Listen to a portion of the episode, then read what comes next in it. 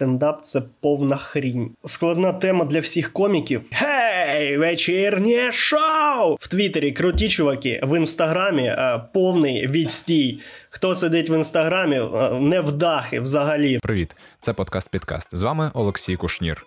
У цей випуск завітав крутий український стендап-комік Сергій Ліпко. Окрім стендапа, Сергій працює одним із сценаристів телебачення Торонто, а ще веде свій блог на Ютубі. Посилання залишу в описі епізоду. З ними поговорили про те, чому Твіттер краще за інстаграм, як це працювати над шоу Грати песик дужка гривня знак питання долар нуль, чому він перейшов на українську в блогах і стендапах. А ще як же можна стати стендап-коміком. Також ми дізналися правду про походження Сергія.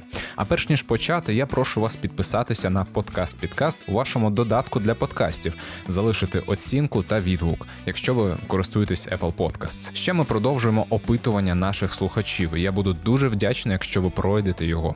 Лінк на нього також є в описі. Розумію, що скоріш за все вам зараз незручно то все робити, тому я нагадаю про це ще раз у кінці цього випуску. Дякую вам і приємного прослуховування.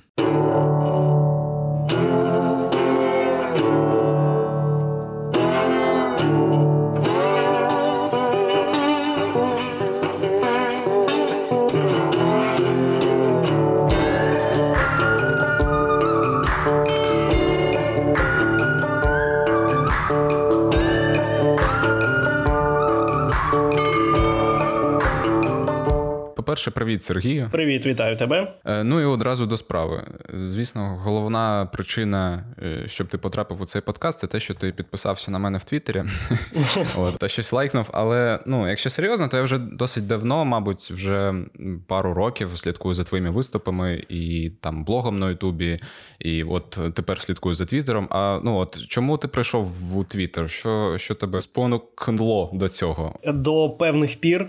Я чомусь вважав, що досить бути смішним коміком і все. Досить виступати гарно на вечірках, і ти будеш суперпопулярний.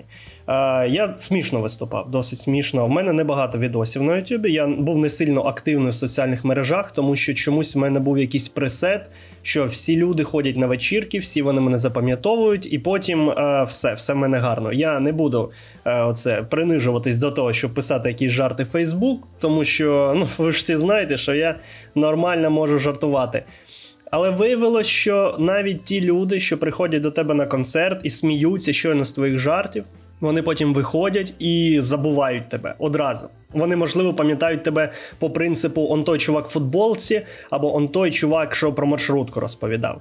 Тому я зрозумів, що е, потрібно щось робити, більше більше виходити, запам'ятовуватися. І я відкрив для себе Твіттер, Неймовірно, я не розумів, в чому його прикол. Я досі не до кінця розумію, але це якась магічна мережа. Мені вона подобається тим, що люди дуже прогресивні там, дуже класно мені там знаходитися. В плані там ніхто не продає чохли на iPhone, А якщо і продає, то це якась постеронія, якийсь твіттерський прикол, ще, ще щось таке.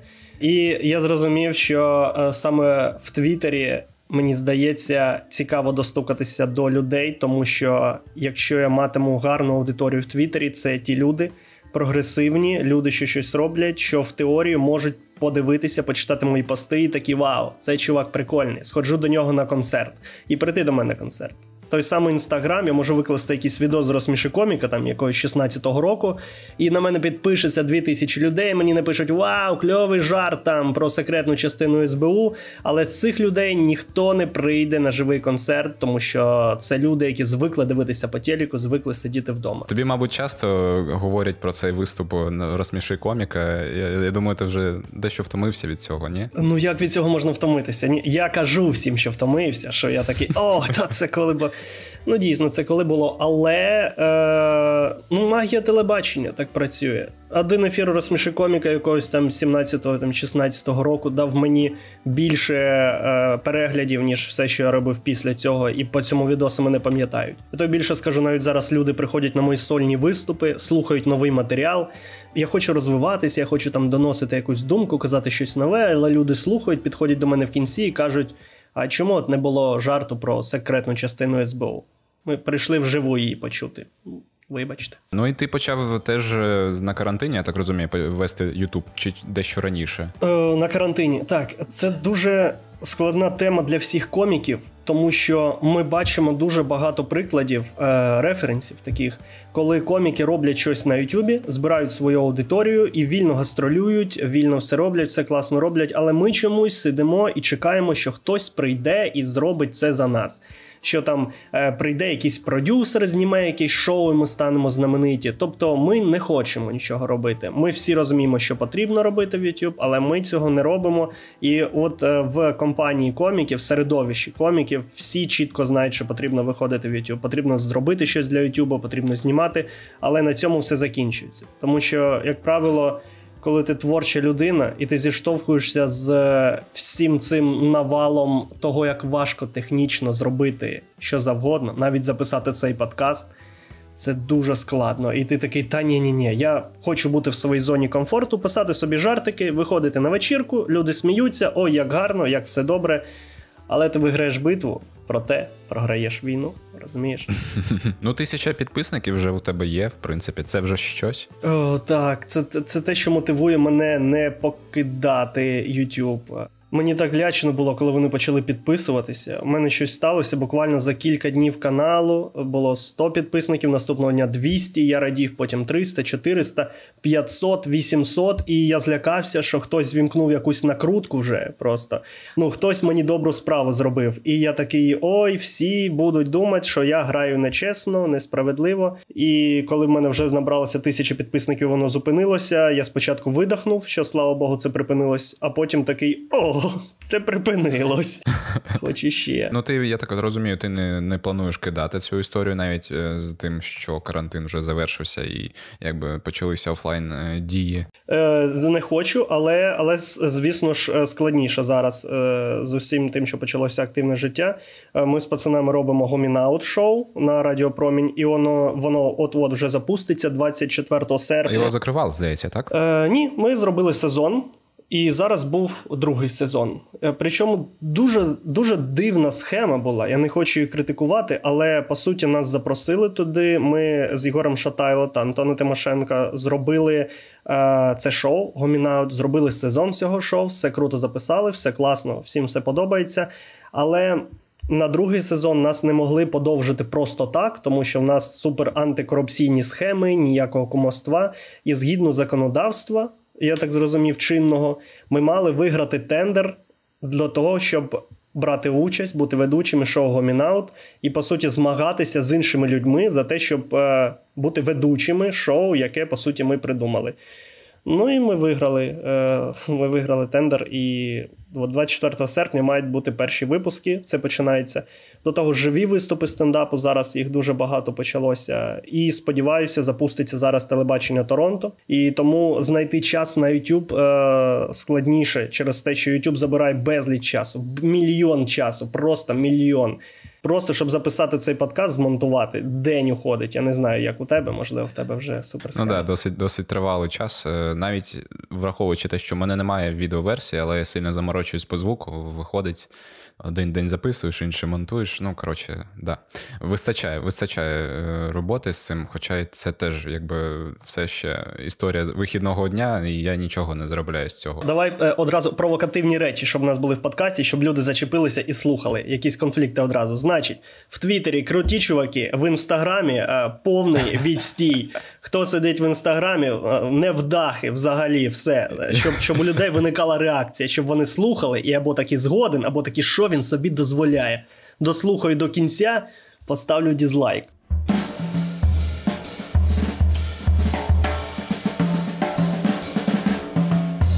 Ти сказав про телебачення Торонто. Е, ти там працюєш сценаристом разом з не знаю плеядою цілою українських стендап-артистів. Е, е, можеш розповісти хоча б щось? Я я дуже мало інформації бачив про те, як ви там працюєте зі сценарієм. Можеш розповісти? Ви ви збираєтесь в одній кімнаті та накидуєте, чи чи як це відбувається взагалі? В цьому головна перевага телебачення Торонто, тому що такі, які вони в YouTube, те, що вони роблять в YouTube, як вони е, доносять прогресивні думки, такі самі вони і в роботі. Е, я працюю по удальонці е, з телебачення Торонто, і по суті, я такий самий глядач, як ти, телебаченням Торонто. Просто дивлюся трошки прискіпливіше один сюжет, від якого залежить скільки я отримую за цей випуск. Я також дивлюся, мені дуже цікаво. В нас є там ну ті ж самі Макс Щербина, чуваки, що неймовірно шарять і розкривають якісь нові штуки. Е, Дуже кльово. Немає такого, що ми всі разом. Я е, працюю по удаленці. Мені скидують е, тему, наприклад, о, там е, відос, що десь там на Чернігівщині щось трапилось. І моє завдання написати про це сюжет смішний з жартами е, з усім. Я це пишу, оформлюю, відправляю. Е, Потім бачу це в сюжеті. Відповідно, Е, в офісі я буваю раз в півроку, можливо, коли у нас корпоратив, коли я приходжу, і якщо чесно, я не до кінця знаю всіх людей, що працюють на телебаченні Торонто. Тому що це е, люди, якісь е, активісти, здебільшого відомі, і в багатьох з них не свої аватарки, не свої імена. Вони підписані під нікнеймами. І тому я приходжу, і я ніби ніби з Твіттера прийшов. Дійсно, я намагаюся вгадати, хто є хто. І і я поки що не наважився запитати: а ти хто такий? Це ти оцей чувак, що цей? Це ти? Я приходжу і роблю вигляд, що ну таке, звісно, я вас знаю всіх. всіх. Завжди так роблю. По суті, я працюю вже в Торонто вже більше двох років, але я тобі не можу розповісти повністю про їхню внутрішню кухню, як це відбувається. Я знаю свою частину процесу, і це класно, тому що мене ніхто сильно не задовбує якимось е, там роби те. Раз в тиждень мені скидають тему. Я пишу. Єдиний мінус телебачення Торонто в тому, що хотілося б, щоб. Е, щоб кожен день щось скидали. Я я писав би там вічно, мені дуже подобається. Це той випадок, коли ти робиш щось для YouTube як стендап-комік і пишаєшся цим. Тому що в більшості випадків, як до стендап-комедіанта, до тебе звертаються з проханням написати якісь скетчі. Як я казав, рано чи пізно з тобою зв'яжеться дядя Жора Компані. Можеш розшифрувати. У мене досить широка аудиторія, які може не знають, що таке дядя Жора Компані, що це означає. Е, дядя Жора Компані це е, відомий бренд е, найвідомішого українського шоумена та ведучого дяді Жори. Вадим його звуть, прізвище я не пам'ятаю, на жаль. От, Але я знаю, що був в мене момент, і про це навіть в стендапі розповідав, коли дуже потрібні були гроші. Е, тому що ну, стендап не забезпечить зараз тебе повністю в нашій країні У мене багато виступів, але навіть цього не вистачає. Ти маєш писати якісь ще проекти, ще заробляти щось на стороні. І я розмістив резюме, і мені подзвонили, і чувак каже: Алло, это, это Вадим, это Вадим, привіт, это Вадим. Э, слушай, этот, э, ну ти понял, да, дядя Жора. Я такий, вау! Ну, це знаєш, перша реакція, тому що я з дяді Жорою е, вперше в житті говорю. Е, для мене він ще зберігся в голові тим крутим чуваком з Comedy Club UA, з якого я сміявся в дитинстві. І я зараз е, аналізую, що вже не ті часи, але я такий вау, да, алло. Так, смотри, э, тестовое, тестовое. Три анекдота, три анекдота найди, смешных, три анекдота, скинь. Найди, ну, навіть не напиши, найди. И э, есть у нас э, скетчи про э, семейку блогерів. Семейка блогерів, я, я тебе ссылку скину, посмотришь. Е, у дяді Жори є інсташоу, сімейка блогерів, і я категорично не раджу тобі його дивитися, тому що я не знаю щодо гумору там, але людина, яка написала саундтрек, геніальна. Геніальна. Там просто саундтрек. Є у світі найкраща сім'я. Вмикай Wi-Fi, дивись наше життя. Зберемо мільйон фоловерів, бо ми сімейка блогерів. І це залишиться в твоїй голові назавжди. Рано чи пізно ти будеш змушений працювати на таких чуваків, писати жарти, там, грубо кажучи, дяді Жори, якщо тобі потрібні гроші, якимось блогерам чи ще комусь, і ти змушений переступати через себе інколи, писати щось банальне і тупе. Але телебачення Торонто це, звісно, мічта в світі роботи сценариста. Ну, наприклад, як для мене в Ютубі.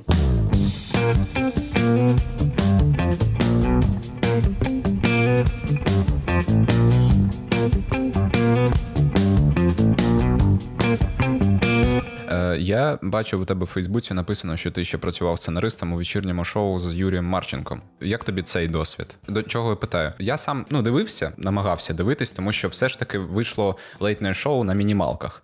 І всі, в принципі, і казали, що да, воно якби задумка класна, але видно, що бюджету не вистачає або чогось ще.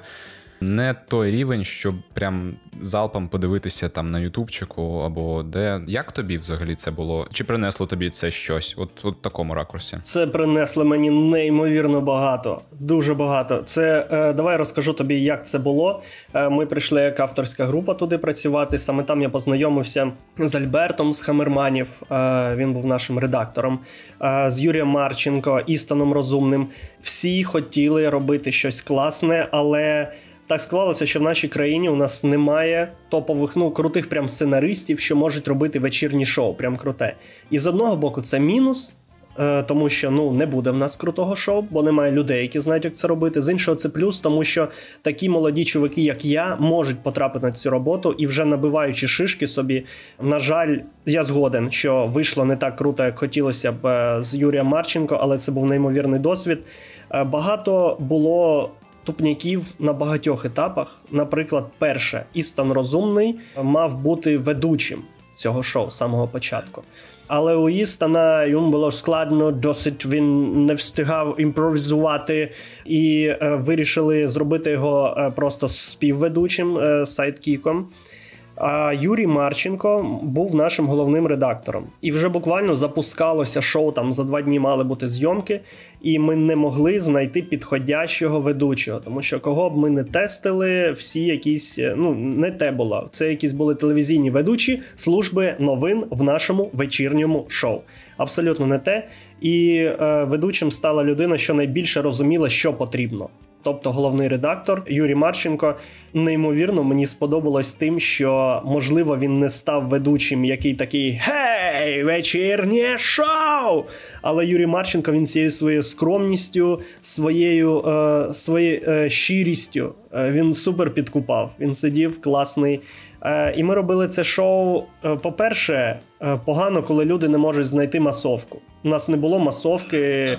Там, можливо, один раз як там Галіча знімали, і фанати його прийшли. В іншому в масовці сиділи сценаристи, там плюс 2-3 людини.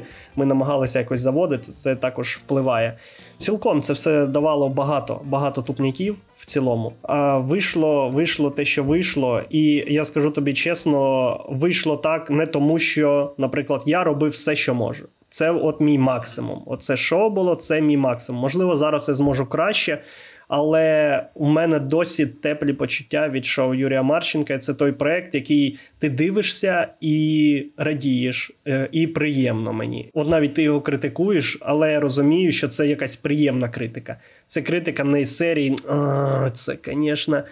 Що серйозно, ви, ви ви, анекдоти розказуєте? Одразу ж видно, коли хтось робить е, так, як е, ви робите, да, коли от видно, що люди над цим прям працюють. А іноді це не хочеться казати слово ширпотреб або або ще щось е, таке подібне. Але от ну на такому рівні, коли ти дивишся якийсь телеканал український пересічний, да, типа і Блін, розумієш, що е, на телебаченні всі заручники також. Мені, от я на мама хохотала колись трошки навіть писав.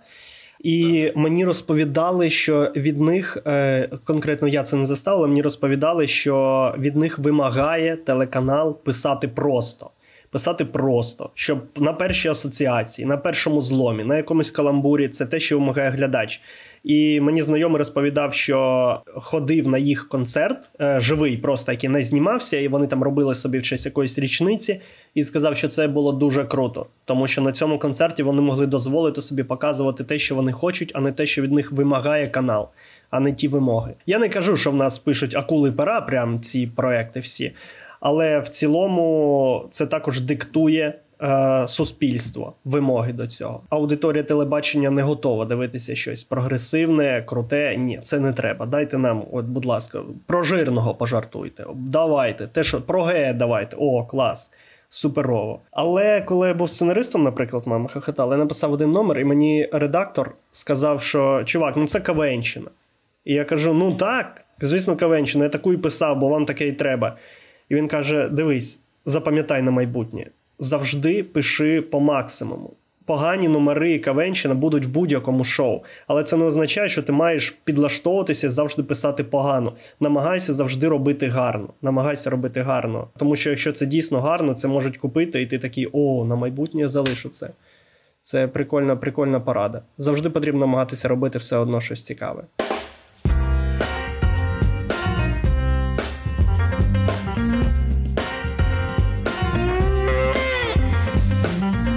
Ти зараз вже виступаєш. Я правильно розумію. Uh-huh. Да? Ми uh-huh. принаймні домовлялися про запис, і ти сказав, що у тебе ввечері сьогодні вже е, виступ. Зараз, в принципі, карантин для для таких виступів вже напів напів завершився, чи як? Е, зараз краще ніж е, було раніше. Наприклад, перед карантином, я пам'ятаю нашу останню вечірку перед карантином, коли все закрилося. Це так депресивно було. Це просто е, для людей було незвично. Вони приходять сміятися ввечері на концерт, е, якось е, абстрагуватися від цього шуму карантинного і всього, що відбувається. На вході їх зустрічає людина в масці з термометром, їм пшикати руки потрібно, і і всі сидять такі, господи, що відбувається, як страшно. Я навіть радий, що на час карантину виступів не було, тому що це не сприяє веселій атмосфері. Коли ми вже адаптувалися, зараз підпільне робить, як ми намагаємося з дотриманням всіх норм е, законодавства грати по правилам. І я захоплююся нашими організаторами з підпільного. У нас дуже класні організатори, організаторши також. Е, тому що я б такий, що робив би і все. Чесно, я б порушував закон би. Ну а що? Я я, я б керувався цією логікою менталітету. А що, всі роблять, всі крадуть, і я буду красти. І я такий, та давайте і все але вони купили термометри, вони розрахували кількість там людей, яку ми можемо розмістити в залі. В нас вимірюють температуру людей на вході. Е, єдині великі концерти, які ми зараз робимо, це на ВДНГ. Ми робили декілька концертів. Там було близько 200 людей. Але ти маєш розуміти, що це велетенське, ну це велике поле, і вони сидять на пуфах на великій відстані один від одного. Е, тому все, все класно, все круто. Люди вже звикли до карантину, і ми виступаємо багато. Е, люди сприймають гумор гарно. Але ну також ми змушені зараз обмежувати посадку. Це, мабуть, важко, тому що зазвичай як стендап це ж дуже така плотна атмосфера гумору, коли всі поруч, всі сміються і так далі. Це атмосфера особлива. Я думаю, тут важко, да? Важче просто. Ну е, я вважаю, що ми досить професійні і ми можемо виступати за будь-яких обставин, за будь-яких умов. Особливо підпільний. Підпільний стендап це клуб, який неймовірно життєздатний. Ми. Зараз стільки вечірок, скільки у нас, немає ні у кого, і ми перші, хто почали робити після карантину. Знаєш, я кажуть, що карантин показує слабкі сторони бізнесу. От підпільний, прям супербойовий, і оце специфіка того, що ми виступаємо всюди. Ми і до карантину виступали як в великих залах, по типу там білітаж, будинок кіно, де все приємно і класно. Закінчуючи якимись барами маленькими, стрьомними. Ми навіть виступали. Є такий бар Реконкіста де клітка UFC-шна, і там е, ти виступаєш зі стендапом в клітці перед тіпами, які там сидять з поламаними вухами а після тебе вечір єдиноборств. Тобто ви виступали, і потім ти спускаєшся на поверх нижче, там в гримерку, а там чуваки, прям ну ніби з фільму Рокі, такі там розминаються, пахне якимось е, кремом, якимось щось там заматують рани собі, там дуже серйозно. І тому нам зараз виступати ми зможемо зробити вечірку в будь-якому будь-якому разі, зможемо зробити і гарною у 83% випадків.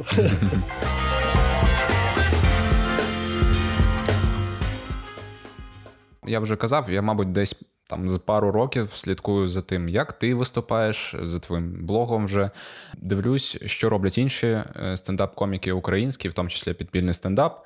І є кілька, які ну, мені подобаються, ну, роблять непогане на мій смак. І, Наприклад, там е, ну, ти, Антон Тимошенко, Сергій Черков. Ще я був на одному концерті і бачив Аню Качегуру, яка теж дуже гарно виступила, було дуже смішно. Це на мій смак. От е, давай, може, про твій смак. За ким варто слідкувати за версією Сергія Лепка? Давай. Перше, хочу сказати, що в нас суперконкурентно спроможний і крутий стендап. Якщо раніше в нас були часи, коли ми там рівнялися на Росію, і такі, о, як у них там круто. Зараз е, я не думаю, що я не хочу рівнятися, але пройшли ті часи, коли ми могли якось конкурувати, там з ними думати щось порівнювати. Бо абсолютно точно в українському стендапі я можу назвати тобі 10 коміків більше та комікес, але я можу назвати тобі з десяток, яких я можу перекласти на англійську поїхати собі в США, вкрасти їхні жарти, не знаю, їхню подачу. І я впевнений, що я кудись проб'юся. Єгор Шатайло, неймовірний тіп. Єгор, е, подивіться його відоси. В нього сольник внутрішня Каліфорнія в в Ютубі. Також на телебаченні Торонто ви могли його бачити. Е, він також зараз є україномовним коміком. Він перейшов на українську. І Єгору Дуже складно було е, виступати раніше, коли стендап був на початковій стадії, коли ми всі жартували про маршрутки, щось таке. Ігор прям робив щось там свою комедію. І зараз мені здається, суспільство досить прогресивне, і суспільство знайшло Єгора, і Єгор вже може розкриватися наповну. Єгор Шатайло, раз е, Тоха Тимошенко, два Андрюха Щегіль, три е, Настя Дерская, чотири. Е, Микита Шевчук, Микит, Нікіта Шевчук, 5. Е, Дініс Дума, дуже крутий. Серега Черков, класний чувак. Я дуже сумно, що я стопудово когось забуду. І буде не. О, Вася Байдак. Вася Байдак, е, більш відомий як Бубудук зараз в цих всіх колах, завдяки інтерв'ю Горбачової. Багато класних коміків. І це не називаю молодих, які також впевнено зараз рвуться до вершин. Я просто радив би людям відвідувати стендап вживу. Те, що ти бачив відео, це ну окей, класно, але відео не завжди передає ту атмосферу. Е, відео не завжди е, передає емоції, які відбуваються. І коли ти приходиш на живий концерт, ти прям бачиш тупняки якісь, ти прям бачиш, як все йде не за планом. У мене дуже часто все йде не по плану, я виступаю першим, і дуже часто хтось е, розмовляє, потрібно з кимось зачепитися чи ще щось.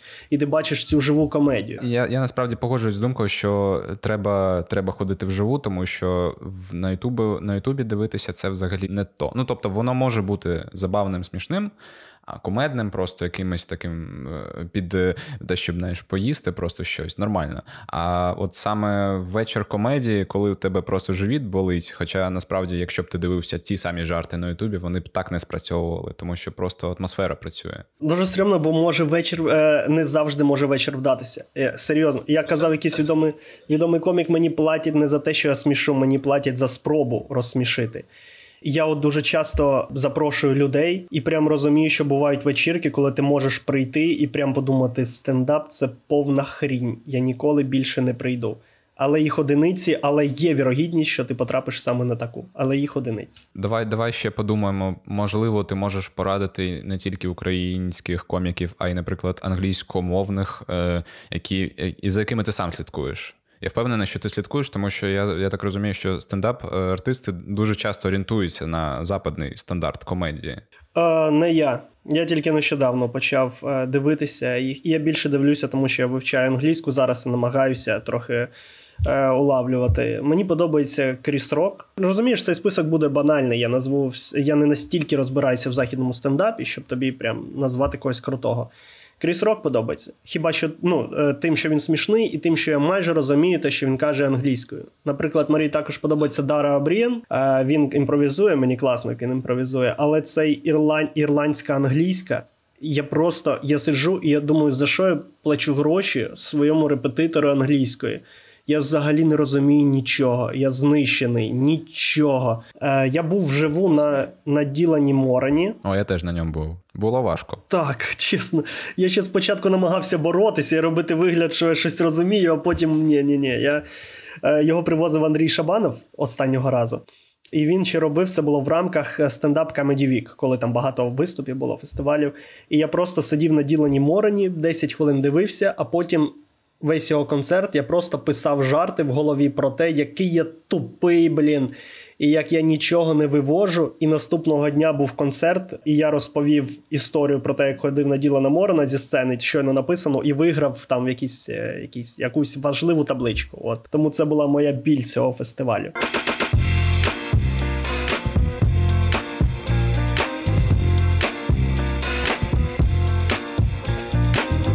От я бачу, що ти перейшов на українську у своїх блогах. Виступа... Виступаєш ти все так само російською, чи ти Українською виступаю, виступаю. От бачиш, в цьому фішка. Я виступаю українською вже кілька місяців і виступаю досить непогано і класно. Мені подобається все класно. Я дуже боявся, що нічого не вийде з цього але все чудово. І мені здається, що всі люди е, в світі такі: о, ви знаєте, Ліпко українською виступає. По факту люди не знають цього, тому що ну немає мого відео зі стендапом українською, наприклад, в мережі. І, наприклад, ти навіть стежиш, і ти думаєш, що я досі виступаю російською. Ось ще один пункт таку важливість соціальних мереж. Угу. Ну я от е, вирішив спитати саме про мотиви, чому чому ти почав, і е, чому я це питаю, тому що не тільки ж ти почав це робити. Я був в січні, здається, на стендапі Влада Капіци та Сергія Черкова. Вони пробували вечір української комедії. Вони гарно жартують, але з тоді було важкувато. Прям важкувато і зрозуміло, чому, тому що досвіду майже немає і немає якби на, на що спиратися. Те той же Влад е, і його, ну і Андрій Щегір, і е, ще третій хлопець, ім'я якого я завжди забуваю. Романенко, Єгор Романенко. Да, які роблять Ракадупа, вони роблять його українською. І я бачу, що от принаймні, от ви з Твіттеру вже робите, ну намагаєтесь робити це українською. Чому? По-перше, мені це подобається, і це якась ознака прогресивності зараз навіть. Ну е, серйозно, е, е, я я не знаю, як це пояснити, як я до цього прийшов. Я взагалі з Криму. Ти також? Так, да, а ти звідки? Я просто гуглив і здається, ну я думав, що я так зрозумів, що ти з Києва, але ти з Криму. Я з Криму. Я в 10 років приїхав з Криму і почав жити в селі Білогородка Київської області, де я вільно опанував сурж та всілякі фразочки українською.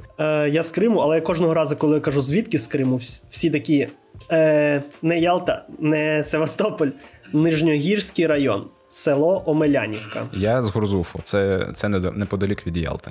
О, ну це непогано. Ну, я, я, е, Село Омелянівка це супер бідне село в степу, десь, е, де немає ні моря, ні гір, нічого. Коли мене дізнаються, що я з Криму, всі такі, ох, який щасливий. Ні, взагалі, ні. Я щасливий, що звалив з того села. От і е, можливо, ти також тобі це близько, тому що в нас в школі все викладали російською. Е, Українська в нас там була раз в тиждень. Я навіть історію іншу вчив. Ну тобто я вчив історію, де козаки були чуваками, які ох, розбійники, головорізи. Так, оце їх закрили, і так і ми треба з їхньою січчю. Але приїжджаю потім сюди, і тут кажуть, що це ну не так виявляється. І ти вперше зіштовхуєшся з цією штукою, що типу, так, пождіть, а хто каже правду, хто ні. Мені важко було на уроках. Е, Є є же числитель і знаменатель. Е, Який чисельник, який я взагалі майже не розумів цієї штуки. Але зараз е, я такий вау, так кльово говорити українською. Клас, ну тому що ми робимо круте українське. Згадай, як е, мене так трошки підштовхнула ця штука, коли в нас вели квоти на українські, українську музику на радіо, коли кожен кавенчик е, лігосмішник вважав своїм обов'язком пожартувати про Іво Бобула та Зіброва, що вони тепер будуть там монополістами. Але дивися, класно, ти такий ва, ти слухаєш Аліну Паш і такий нічого собі, нічого собі. І е, кльово, що ми переходимо от на українську. Я хочу показати, що хочу стати класним україномовним стендапером, тому що наразі в нас немає класного україномовного стендаперу, от що я вважаю. Тому що ця ніша вона ніби вільна, тому що український стендап чомусь у більшості своїй це історії про село це історії про кума якогось. Я хочу, хочу стати класним україномовним коміком. Класним українським Луїсі Кеєм, якщо хочеш так. Це не сьогодні і не завтра, але мені цікаво це робити українською зараз. Ну і плюс це супер. Е, це знаєш такий челендж, також е, виклик для тебе. Е, чи зможе виступати українською? Потім ще багато плюсів. Я хочу виступати англійською, саме тому вивчаю зараз англійську активно. І для мене це ніби спосіб, як це виступати іншою мовою. Чи змінюєшся ти? Ну тобто, ти виступав російською до цього, тепер українською. Отже, зможу колись, напевне, і англійською це робити. Я сподіваюся.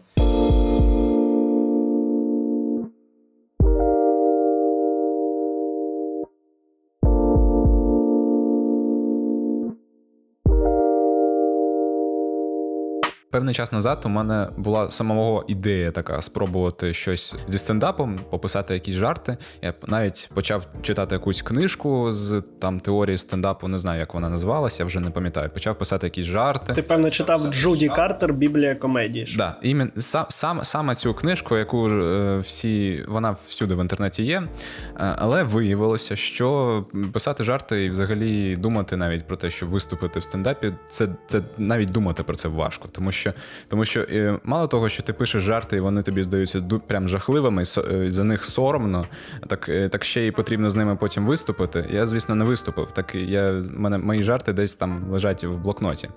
Ну, я закинув цю ідею. Давай можеш сформулювати, будь ласка, от кроки, як стати стендап-коміком в Україні, який є алгоритм. Зараз прям чітко, класно. Все, що тобі потрібно писати матеріал, виступати на відкритих мікрофонах. Е, в Києві безліч відкритих мікрофонів. Що це таке? Це просто можливість виступити для тих, хто починає, тих, хто пробує це робити. Там може бути 30 коміків за вечір, тобі дають 3 хвилини, ти виходиш на сцену, розповідаєш жарти. Просто це просто бійня. Ти уявляєш, там ну це якийсь паб, як правило, де люди базарять. Ти виходиш вперше виступати, ти хвилюєшся, тебе ніхто не слухає, але це супер тебе загартовує, і от ти виступаєш по 3 хвилини по три хвилини, вчишся, вчишся, вчишся. Потім тебе хтось помічає, може покликати на якусь там е, вечірку е, вже краще. Там закритий мікрофон, наприклад. Закритий мікрофон це як відкритий, але там виступають досвідчені коміки і вже 10 хвилин. І вже там тебе помітили, і от ти вже на, на платних вечірках виступаєш, і далі, далі, далі. Секрет лише один. Писати, виступати, писати, виступати, і і все. Тому що стендап така штука, це знаєш, я зараз трошки. Я почав дуже дивитися активно Формулу 1 зараз. І от Формулі 1 для гарної гонки має все співпасти. Має бути гарний пілот, має не затопити чувак на підстопі, який швидко змінити ці колеса. Інженери мають чітко стежити за машиною, щоб вона доїхала. Е, ти маєш вгадати там з шинами. При цьому всьому тебе ще не мають збити інші пілоти, якісь не завадити тобі. І коли це все співпадає, ти робиш е, гарну гонку. Так само в стендапі ти повинен написати смішні жарти, в тебе повинна бути гарна подача. Тобто буває, що смішні жарти, але ти не можеш їх здати смішно. Просто виходиш і здаєш погано, вони не заходять. Бувають смішні жарти, ти можеш їх гарно здати, але знайдеться якийсь п'яний тіп, який буде викрикувати щось з залу, і ти не зможеш знову це зробити. Буває, прям ну ну все співпало гарно, але мікрофон не працює, наприклад. Е, завжди багато штук. Ти маєш бути готовий до всього, а для цього виступати безліч разів, мільйони разів, бути готовим виступати погано, в тишу, прям щоб люди ненавиділи тебе. От як не боятись цього, не боятись лаж? От що я думаю, і що я зараз собі ставлю установки і постійно від них відступаю, це погано. Просто змирися з тим, що люди не чекають від тебе багато. Не думай, коли ти виходиш на сцену, що всі такі вау, це той чувак з Твіттера, у якого там скільки в тебе там 500 підписників. Оце він має бути крутий. Ти розповідаєш, і і вони розчаровуються, такі ой, відпишуся від нього. Ні, людям пофіг на тебе. Взагалі люди забудуть про тебе. Ти маєш навчитися комфортно себе почувати на дні. От на дні, прям на дні, от от максимально погано виступати. Коли ти готовий до того, що в тебе кидають помідорами і кричать геть, вали звідси, і раптом ти виступаєш, а люди просто не сміються. Ще ну просто не кидають в тебе помідорами, не б'ють тебе, просто не сміються. Ти такий, да це нормально, це взагалі кайф, мені подобається будь готовий виступати погано. Виступай погано, змирися з тим, що ти тільки починаєш, і це нормально лажати. Ненормально не лажати, коли ти починаєш. Тому що я знаю коміків, які у яких прошивка ТНТ, ніби е, ТНТшних коміків, у них просто конвейер, у них має бути смішно, смішно, смішно, смішно, смішно. І вони не можуть виступати так, щоб отут люди не засміялись. Все, вони не сміються. Він він все, він збивається від цього. Та ні, будь готовий до всього. І якщо е, ти цікавий чувак в житті. Якщо ти класний тіп, якщо тобі є що розповісти, ти будеш цікавим і на сцені ну, намагайся бути собою, не бути Луїсі Кеєм, не бути Дара Абрієном, просто бути собою. І якщо ти просто будеш собою розповідатимеш ті жарти, які відображають твоє бачення цього світу, люди будуть сміятися. А якщо не будуть сміятися, ну так буває. Ти не з усіма можеш знайти спільну мову, не з усіма у тебе спільні погляди на це життя. Не чекай швидких результатів, готуйся виступати погано, і це нормально виступати погано. Вчися кайфувати від цього. Досліджуй, досліджуй відкриті мікрофони. Добре, дякую тобі за цю розмову. Я думаю, ми на все відповіли. Супер, дякую тобі.